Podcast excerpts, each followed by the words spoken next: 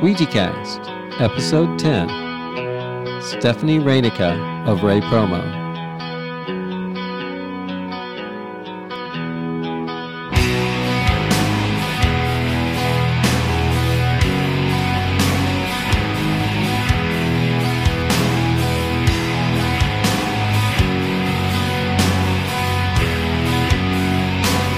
SqueegeeCast, the podcast for screen printers and garment decorators. The purpose of SqueegeeCast is to help you better your products, processes, and knowledge in the garment decorating field. Please visit squeegeecast.com and share your input and opinions. You can find us on a variety of social networks, so please support SqueegeeCast by liking, sharing, and following. Hello, everybody. Philip Hicks here. Welcome to this episode of SqueegeeCast.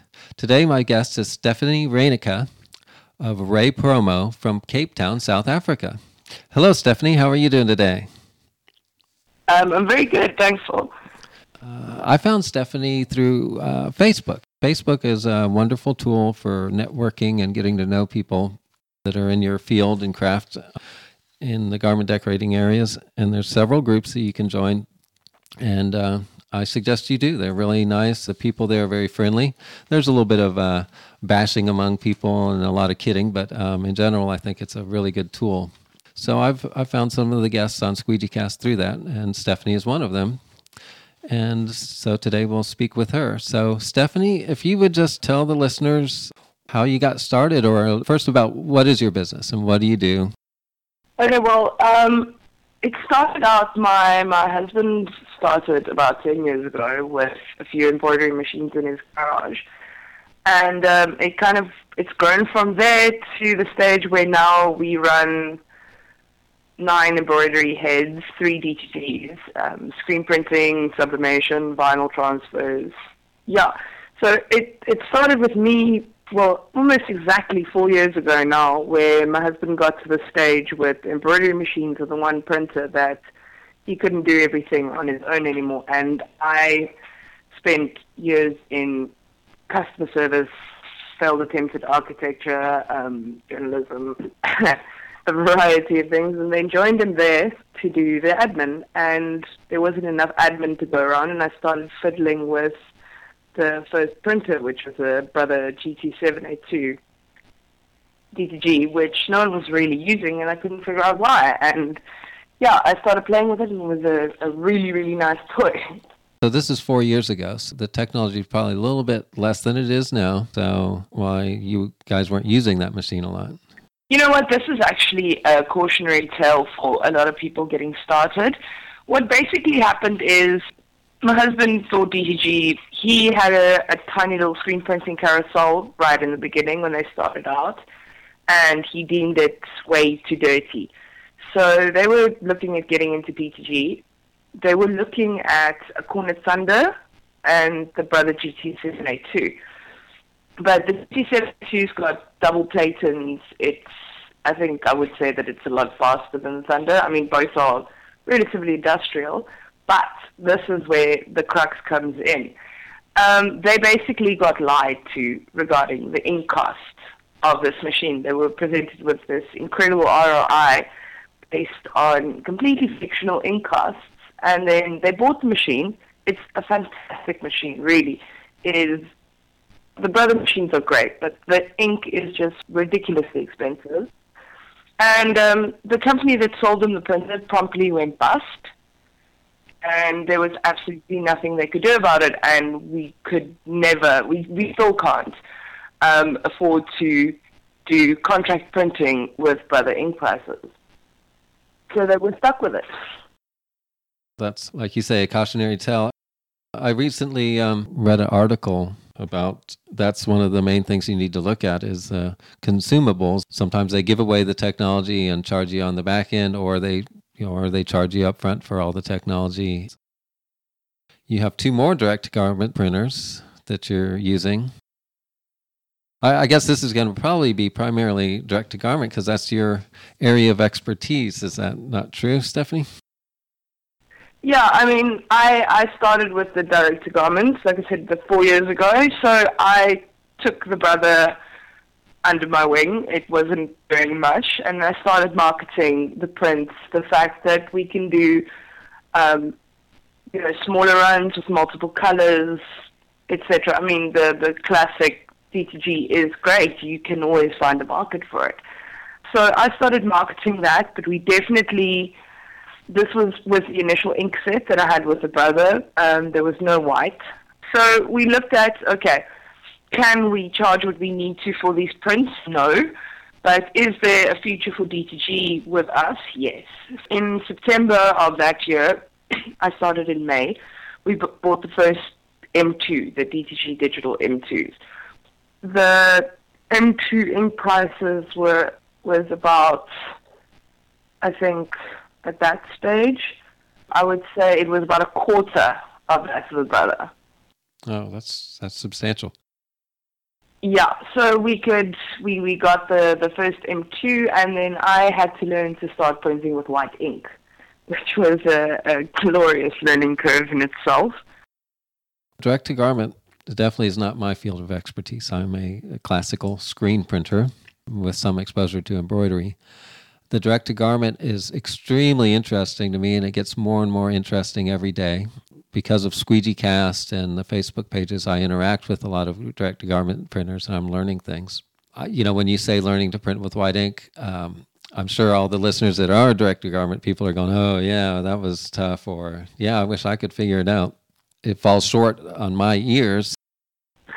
well, I could I could always elaborate, but um, I have to say I'm a huge nerd when it comes to, firstly, the machines and printing. So I can I can waffle on for days. well, uh, I one thing I see is that uh, what little I know about the the inks, the pigments are floating in a solution. This is similar to any inks or any screen printing inks and stuff. You have pigments uh, that are in a base. Mm-hmm. And they're floating around and they're trying to figure out how to get bonded to a surface and white is exceptionally heavy and it's exceptionally heavy in screen printing ink. It's almost like a uh, if you pick up a gallon bucket of white ink compared to a gallon bucket of uh, you know black ink, it's hugely heavier. So these pigments fall and they screw up your print heads because they they cement up, they fall down, and uh, I guess I'm doing a total layman's thing. You're probably thinking, well, that's an interesting way of looking at it. White ink activity, mm, slushing, mixing, keeping it printing, keeping it moving, keeping it flowing, and not letting it sit around seems to be an extremely important part of the direct to garment uh, deal with the white. Yeah, you've pretty much summed it up perfectly there. Um, the way I always explain it, I mean, when the the industry in in South Africa is firstly a good couple of years behind the US. Um, you have you don't have any guys here with smaller machines printing from home for their own brands. We, the the country's still getting there.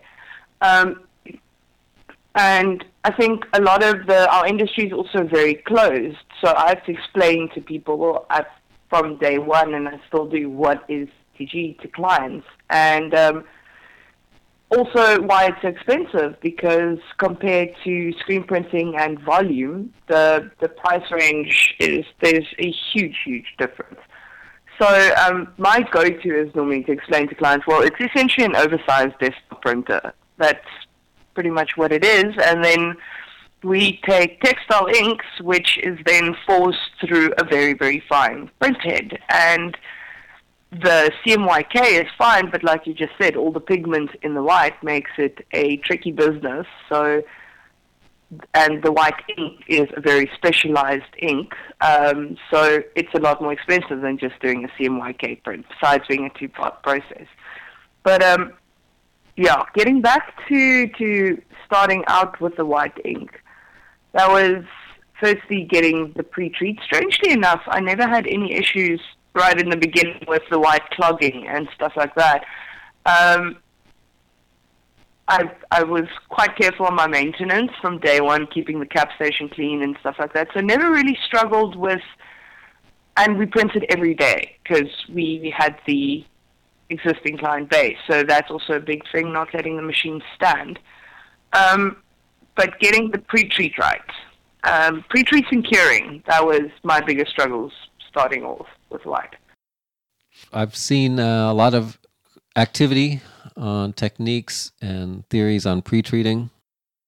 Being a Mhm. screen printer, I couldn't even understand it. It took a long time to even understand. I was almost like, Yes, because it's so absolutely stupid. it makes no sense. Yeah, that's it, it's, it. Still seems a little strange, although some of the ink technology and, and like the Kornits, they use a, a wet, you know, wet on wet. I mean, they're spraying their ink right on a soaking wet shirt, and I mean, it's a lot. I, I was shocked to see the volume of liquid they put on a shirt prior to spraying, and I was like, that just seemed crazy. I mean, I- being a screen printer, I would like get a five gallon bucket, dunk my shirt in there, and load it on the platen and send it around. That just seemed No, I agree that the Kornits are the Kornits are a, whole an entirely different beast. Um, but yeah, I agree completely. The first time I saw a Kornit going and all that wet going on, it just it seemed impossible because when we we spent the first yo we used a spray gun. Well, they gave us a Wagner yeah. which um, I promptly broke, and then I promptly broke another one.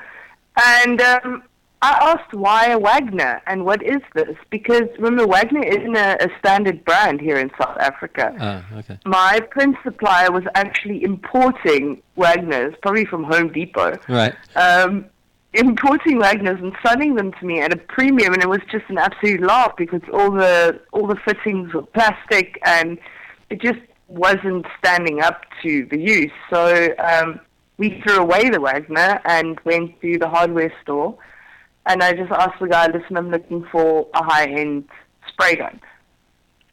And I ended up paying less than I did for the Wagner. This obviously won't be the same in the US. Um, they were charging me probably the equivalent of hmm, hundred dollars Mm-hmm. Oh, for hundred to hundred and fifty dollars for a basic Wagner, which is ridiculous. Um, but anyway, so I went to the hardware store and got a nice local brand um, spray gun with metal fittings, etc., that would last. And also, I have a local service center for it. So if I needed parts for it, I could get it, unlike the Wagner, which isn't supported in South Africa. Right. So we spent the first two and a half years just spraying everything by hand, whereas now we have a pre-treater, which is just heaven. Without knowing things, I look at the pre-treating systems, and they seem, you know, fairly elaborate and such. And I was thinking, well, I think you could really do a heck of a lot with your hand sprayer, like you're describing, without being Mhm. much difficult. So it's good to know that that is a worthy investment.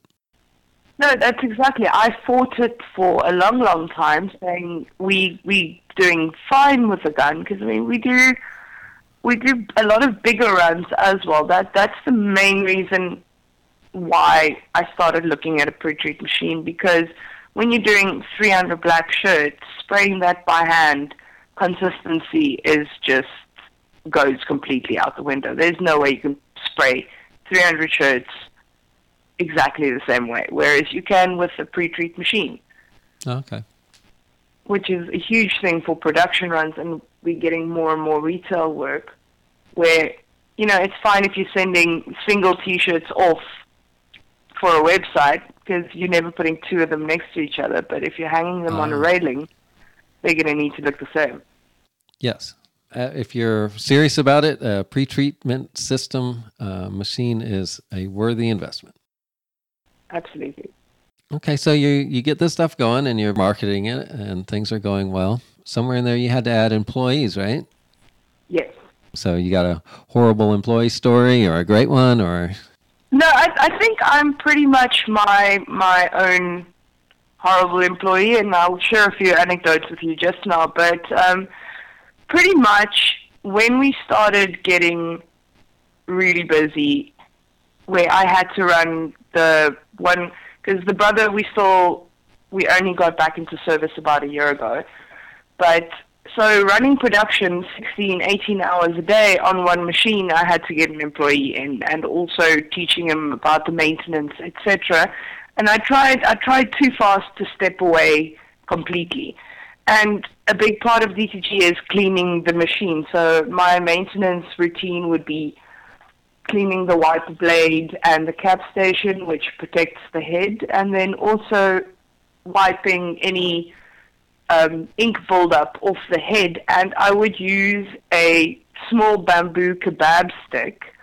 This is mm-hmm. not recommended or in the manual ever, but um, the ink builds up on the sides of the head, um, between the head and the mount, and I would just use a little kebab stick, bamboo kebab stick, just to edge that ink out because you can't get in there with a cloth. So I tried to get an employee to do this, and when I tried printing, something was very wrong. And when I looked under the machine, he had jammed the kebab stick in so hard next to the head that he actually shifted the head in its mount, uh, and it was yeah. sitting at an angle. I nearly had a heart attack because obviously DTG machines printed, yes, your printed is a big thing. So since then, I do. This was probably about two years ago. Since then, I do all the machine maintenance myself. No one else touches them. They can run them, but the the maintenance and cleaning is key. You can't you can't get away from that. You have to constantly clean. Um, when we started screen printing late last year, I just I, I I couldn't get my head around how simple the process is. I mean, obviously your machine needs to be your carousel needs to be well tuned, um, etc. But compared to the myriad of things that can go wrong with D2G, screen is just beautiful. The the thing about screen printing is each step is removed from each other's you know, when you generate the artwork, mm-hmm. then you have to, I assume you're using films to expose your screens. You got to make those properly. And then, so as it, things are chopped up into little bits, each one is a relatively simple task. Mm-hmm. in that machine, it's taking all those tasks and compressing them stuff it takes you you know you got to generate these films then you got to code all your screens and then you've got to choose your mesh counts and put your films on there and expose them and wash them out. And the direct to garments just squishes these hours and hours of processes down to seconds. And so that's why things are so expensive with it. And all your pre-press mm-hmm. is built in to basically what you buy up front and how well you maintain it in screen printing, you know, once you get into automatic equipment, then you get a myriad of things that can go wrong. Mm-hmm. Nothing screws up T-shirts quicker than automatic not working properly. It's an automatic reject maker. Yeah, I mean that that's essentially it's essentially a very large DTG that that requires a very skilled operator. Um, yeah, I mean, there's still uh, big differences. I mean, I do like the fact that uh, Kornit's doing some uh, blending, mixing of the uh, technologies. Uh, they mm-hmm. have a, a, paradigm that will actually even go on a manual if you cared to, but uh, you print, and it's a proprietary ink system as well. But it's basically screen printing your pre-treat a white base that has mm-hmm. a chemistry in it that um, accepts the overspray of the direct to garment inks. That's pretty fascinating to me because then all of a sudden your white ink layer is done in a second, then moves on to your you know inkjet printer. So that's that's kind of exciting. I'm glad that there are people working on all levels of what can we do with this stuff. Mm. Yeah, the, the, the whole production on demand thing is is growing very very fast, and but what you said just now about the paradigm, I also thought that was really really interesting. But as far as I understood, they never really got it to work properly. I mean, if you're a, a proper screen printer, the, the, the, the registration issues and things that can come in with that paradigm system is just an absolute nightmare. But I love the idea of it, and I think with screen printing, it's an absolute dying art to be able to do your separations properly and half tones and dot sizes and things like that. Whereas people like me, we just throw things on a printer and then we. I think the biggest part of my job is just to get that printer to run all day long without um, automatically making rejects all day.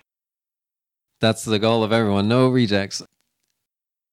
describe your little direct garment studio. You said that it's uh, you're keeping climate controlled and uh, limited access. So describe this room and, and the importance of having this room. Well, this is this is actually a pretty good story as well. Um, like I said, we started with the Brother GT782, which is it's really old now, but it's it's still a beautiful machine. It's very well built. It's built like a tank. Um, it um, Brother has a high viscosity ink, so it doesn't like it when it gets too cool, but it can withstand relatively high heat. Um, then we got the smaller, a lot less industrial machine, the Digital M2. And we got it in September, and just when I thought I was starting to get the hang of this, um, after I learned that I can wash prints out and save the T-shirts, um, that probably saved us from going bankrupt in the first three months. um, but so with a considerably less industrial machine, which we got in September, it just completely kicked out at 30 degrees in December. It refused to print anymore.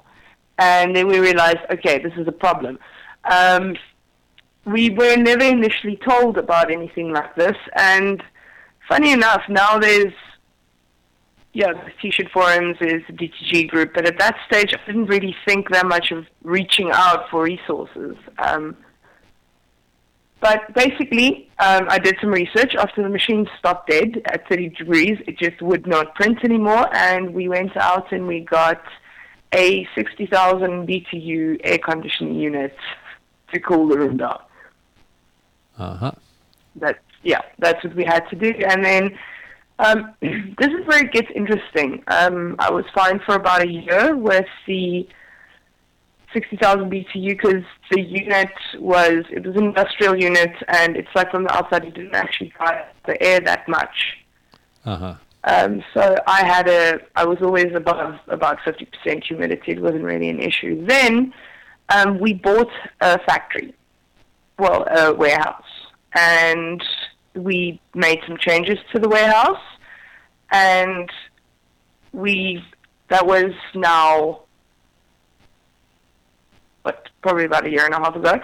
We made changes to the warehouse, and we need the council sign off, which um, we weren't getting. Things can take a long, long time. Well, firstly, I can't I can't really say it's Africa. I think bureaucracy bureaucracy's everywhere everywhere yeah. in the world. But um, so we couldn't finish building. So i had an open mezzanine in a warehouse which hit well over 100 degrees in summer and it's dusty as all hell. So i said no i can't i can't dtg print from here. So i moved home. I printed from my spare room for six months um, then I moved to the warehouse where they cleaned out an old sewing room for me under the mezzanine, which is where I still am, the print cave. Um, and I was there for a few months, and then we had to change a couple of things on the building. So I had to move out of the sewing room, where I was with a portable aircon and two humidifiers to keep the humidity between 60 and 70. Um, then I had to work on the sewing room and I had to move out. And there was nowhere else in the warehouse to go. So I moved into the ladies' bathroom for about two weeks with my two printers. And another one had arrived in the interim. So I moved to the ladies' bathroom with two DTG M2s and printed from there for two weeks while the um, the construction was going on because it was the only area in the warehouse that I could keep temperature and humidity controls. I'm from Florida. I'm kind of used to humidity. Uh, mm-hmm. Humidity is uh, probably just a natural state uh, for those printers. There's, of course, the temperature is too high, but um, relative humidity is um, pretty good in Florida. I would have thought South Africa had a higher humidity than I guess it does. Yeah, remember, I'm I'm on the I'm on the southern tip of Africa um, you're a lot closer to the equator than I am. Yes, yes. I, it just looks so tropical there. I, I went online, looked at pictures. It's absolutely beautiful. It's kind of a tangent here. The fauna just looks so lush that I would think the humidity would be higher. But uh, as you say, I mean, I realize where you're on, on the Earth, it is a uh, what I would call a higher latitude. I guess it's a lower latitude, but mm-hmm. it's relatively similar. Well, to give you an idea, when it, when it's not, um, our summer temperatures range from about, um, well, on average, I would say 25 to 35 degrees Celsius. Um, we had then the last, let's say, February, March are our hottest months, where it's consistently um, in the very high 30s, um, low 40s, which for you would be well over 100 degrees. Mm. And the humidity is, I wouldn't say, no, it's, it's not arid, but um, for example, the printers prefer it between 60 and 70 degrees. In the peak of summer, even with two, I wouldn't say industrial, but sort of mid-range humidifiers, I struggle to keep it at 55. Oh, wow. So we're looking at, yeah, we're looking at probably 20 to 40% humidity on average in summer. And remember, we get winter rain, so there's no rain in summer here. And humidity, in my mind, is the biggest killer. Oh, uh, well, is there a point? I mean, I know is silly. You've probably never forced that, but um, you said uh, between 60 and 70 percent relative humidity is what they like. The DGM twos that I have, they're very, very fussy. Um, they want 60%, between 60 and 70. I start seeing the difference when it drops below 60. Um, this could also be over the years me getting my eye in and um, getting fussier about the prints and also maybe spending way too much time with the printers and being right. tuned into the beeps. But um, yeah, for me, those two, the brother's not half as sensitive. The brother's fine at, at anywhere between 40 and 60. Well, it, it'll still print at, say, 45, whereas the DGM2's nah. So I keep the print room 20 degrees Celsius and humidity between 60 and 70%, and then they're at their happiest. What happens if it gets too humid? Is that a concern? or would that not even? no, rust. Rust would be a concern probably. Right.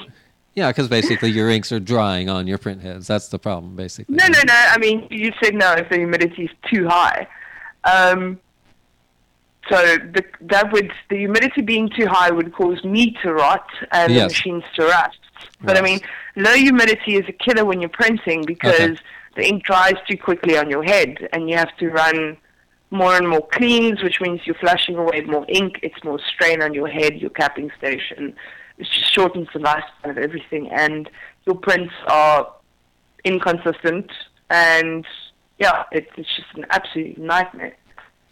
Okay, so anyone wanting to get into direct to garment printing, uh, you need to control your environment. That's the bottom line on this one, right? Definitely.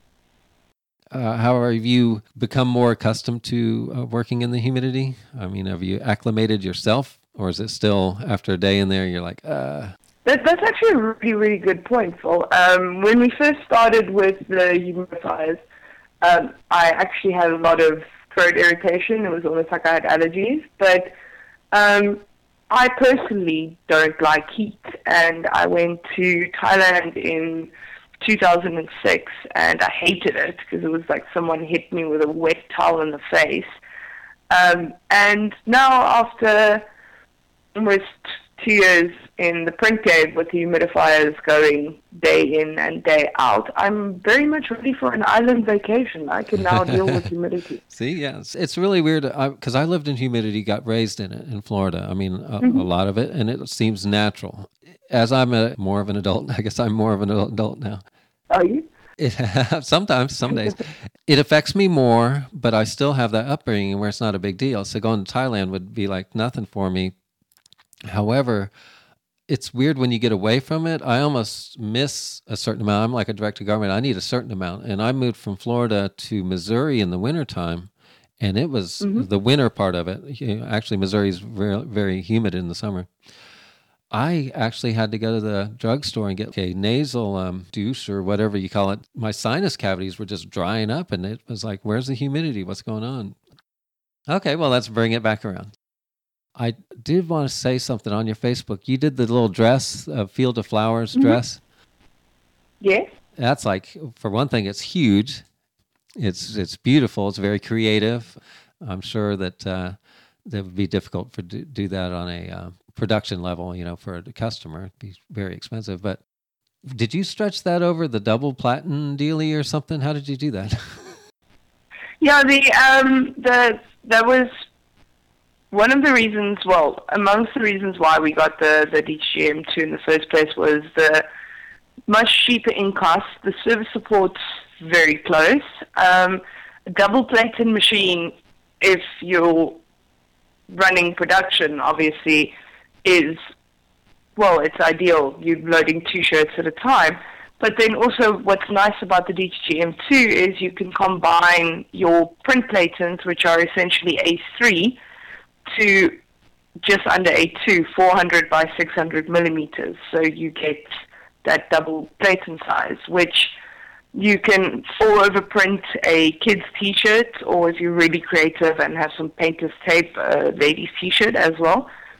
And then obviously panels. So for that Field of Flowers, I just, that was a, a gift for my niece for Spring Day.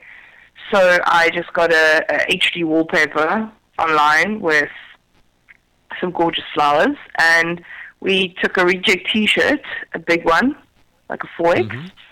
and I printed either side with this um, field of flowers, and then we just stitched that into a little dress for my niece.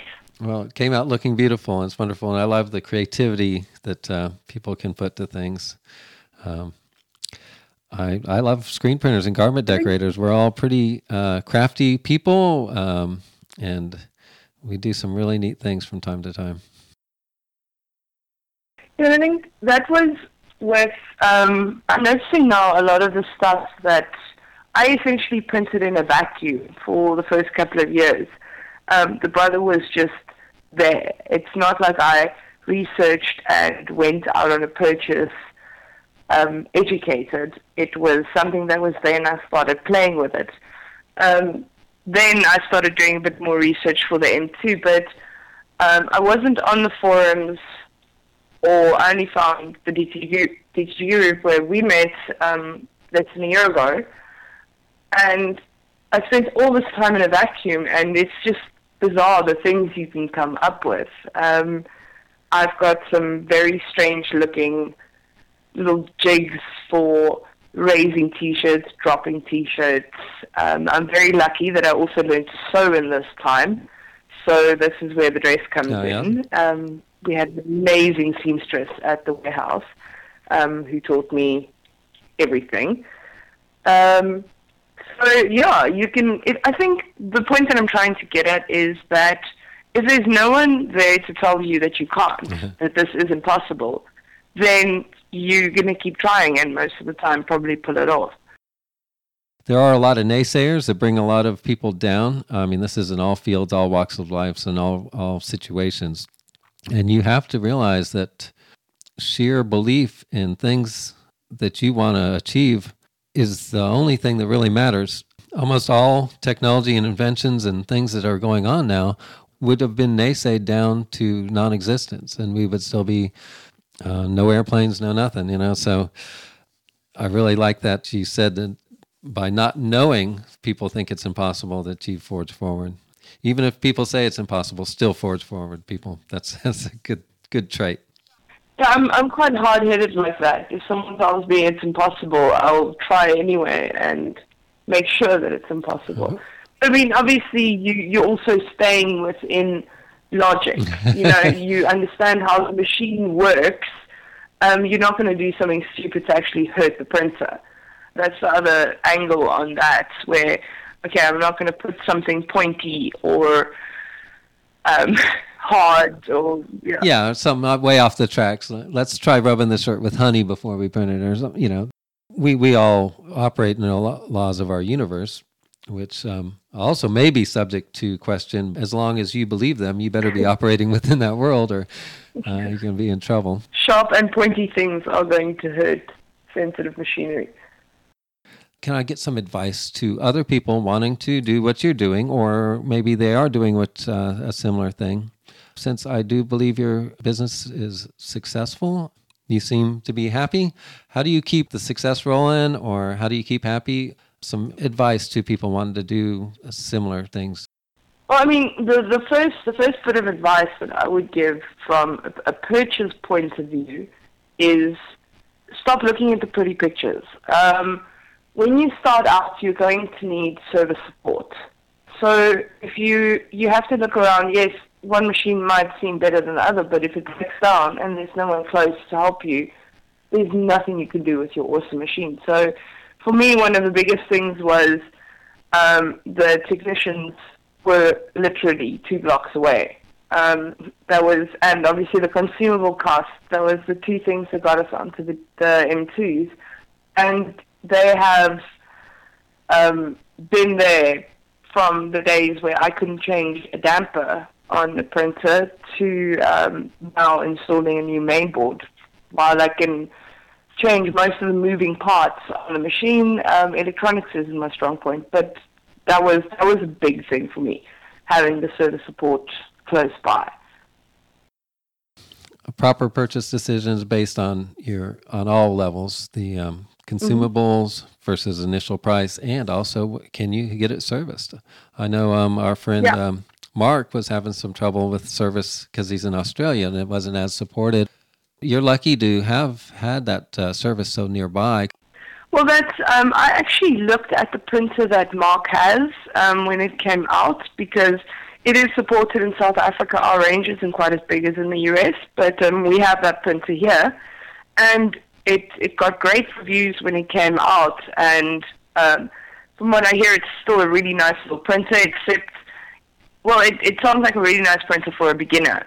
If you if you're printing regularly and constantly, you're not going to need a lot of the features.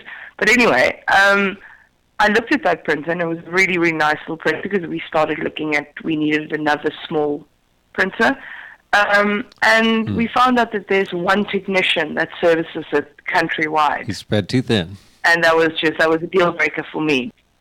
Well, firstly, he can't service everyone. And redundancy is a huge thing. If those machines are standing still, I'm not making any money. So, and I have service contracts with clients that need to be sold, so I can't afford to be down for days. So that was just an absolute deal breaker um, for me on that machine. And even though the machine gets lovely reviews. Once upon a time, buying a uh, European automobile in the United States was not the best decision. You better be able to have your vehicle down because no one's going to be able to work on it. Yeah, that's a very good analogy because yeah, if you can't get parts for it, there's nothing you can do. Right. Well, Stephanie, I, I tell you what, I'm uh, if I ever get to South Africa and Cape Town, I would like to uh, get the nickel tour from you. sounds like you have an amazing business and a beautiful place to live. No, you really, you really should come down. It's it's uh, it's a little slice of heaven. Um, we can show you we can show you wildlife, but there's none roaming the streets here, mm-hmm. Um, unfortunately um, or unless you unless you count the, the, the, interesting specimens of hipsterism with their beards walking down the road. But um, yeah, it's it's actually quite civilized. We can show you uncivilized, and it's an absolutely beautiful place. And we have a lot of fun printing. I wish you continued success. I really appreciate you taking the time to speak with me. I'm so glad you shared your knowledge and skills with some of the listeners out there um, yeah, I, I don't know how much how much knowledge and there is, but I'm always happy to share. The object of this podcast is is just somewhat inspirational. Uh, is that it can be done? You can do it. Uh, you can do it on a many many levels. I can speak for screen printing that it works with uh, hand stretched screen printing on a shirt laid on the floor, and actually, if you are have passion and motivation, determination, you can get good results like that and I've worked with um, direct to screen jetting with hot wax. It's um, oh wow, it's really intense and perfect and wonderful. All the screens I make are with um, that technology, and um, the just dot screens come out perfect. Every screen is in perfect registration to each other relative to where you put it in the machine, and I guess what the moral of the story and the reason I wanted to speak, maybe someone picked up on a tip or trick that you spoke of, but the fact that you're out there doing it, you're part of the community, you're you employ people, you feed yourself, you're a productive member of society doing wonderful things, and you're following your passion. And that's what I want listeners to do, to not get um, down and just just go for it, man. It works. well, firstly, thank you. That sounds really awesome. But um, I agree with you completely in that you can do it. Just keep going. I mean, we started with I've spent a great many nights printing and crying and soaking the printed, digging in the capping station, soaking a bit more, printing, crying some more. But we made it out the other side. Um, we got more printers. Um, I just started with the screen printing. That's a whole new discipline for me. Um, and it's messy and it's difficult and it's taking long, but um, I do feel that it's just another learning curve that we're going to get through. And I, I honestly have to say, I have a lot of fun at work. It's it's one very large arts and craft project. That's fantastic, and I think everyone, the more you can maintain that attitude, the better your life will be. You, of course, and anyone can call me about screen printing tips. Uh, sometimes things are hard to diagnose over the phone, but if you ever need my assistance, uh, you have it, Stephanie, and also anyone else out there listening. I'm easily found.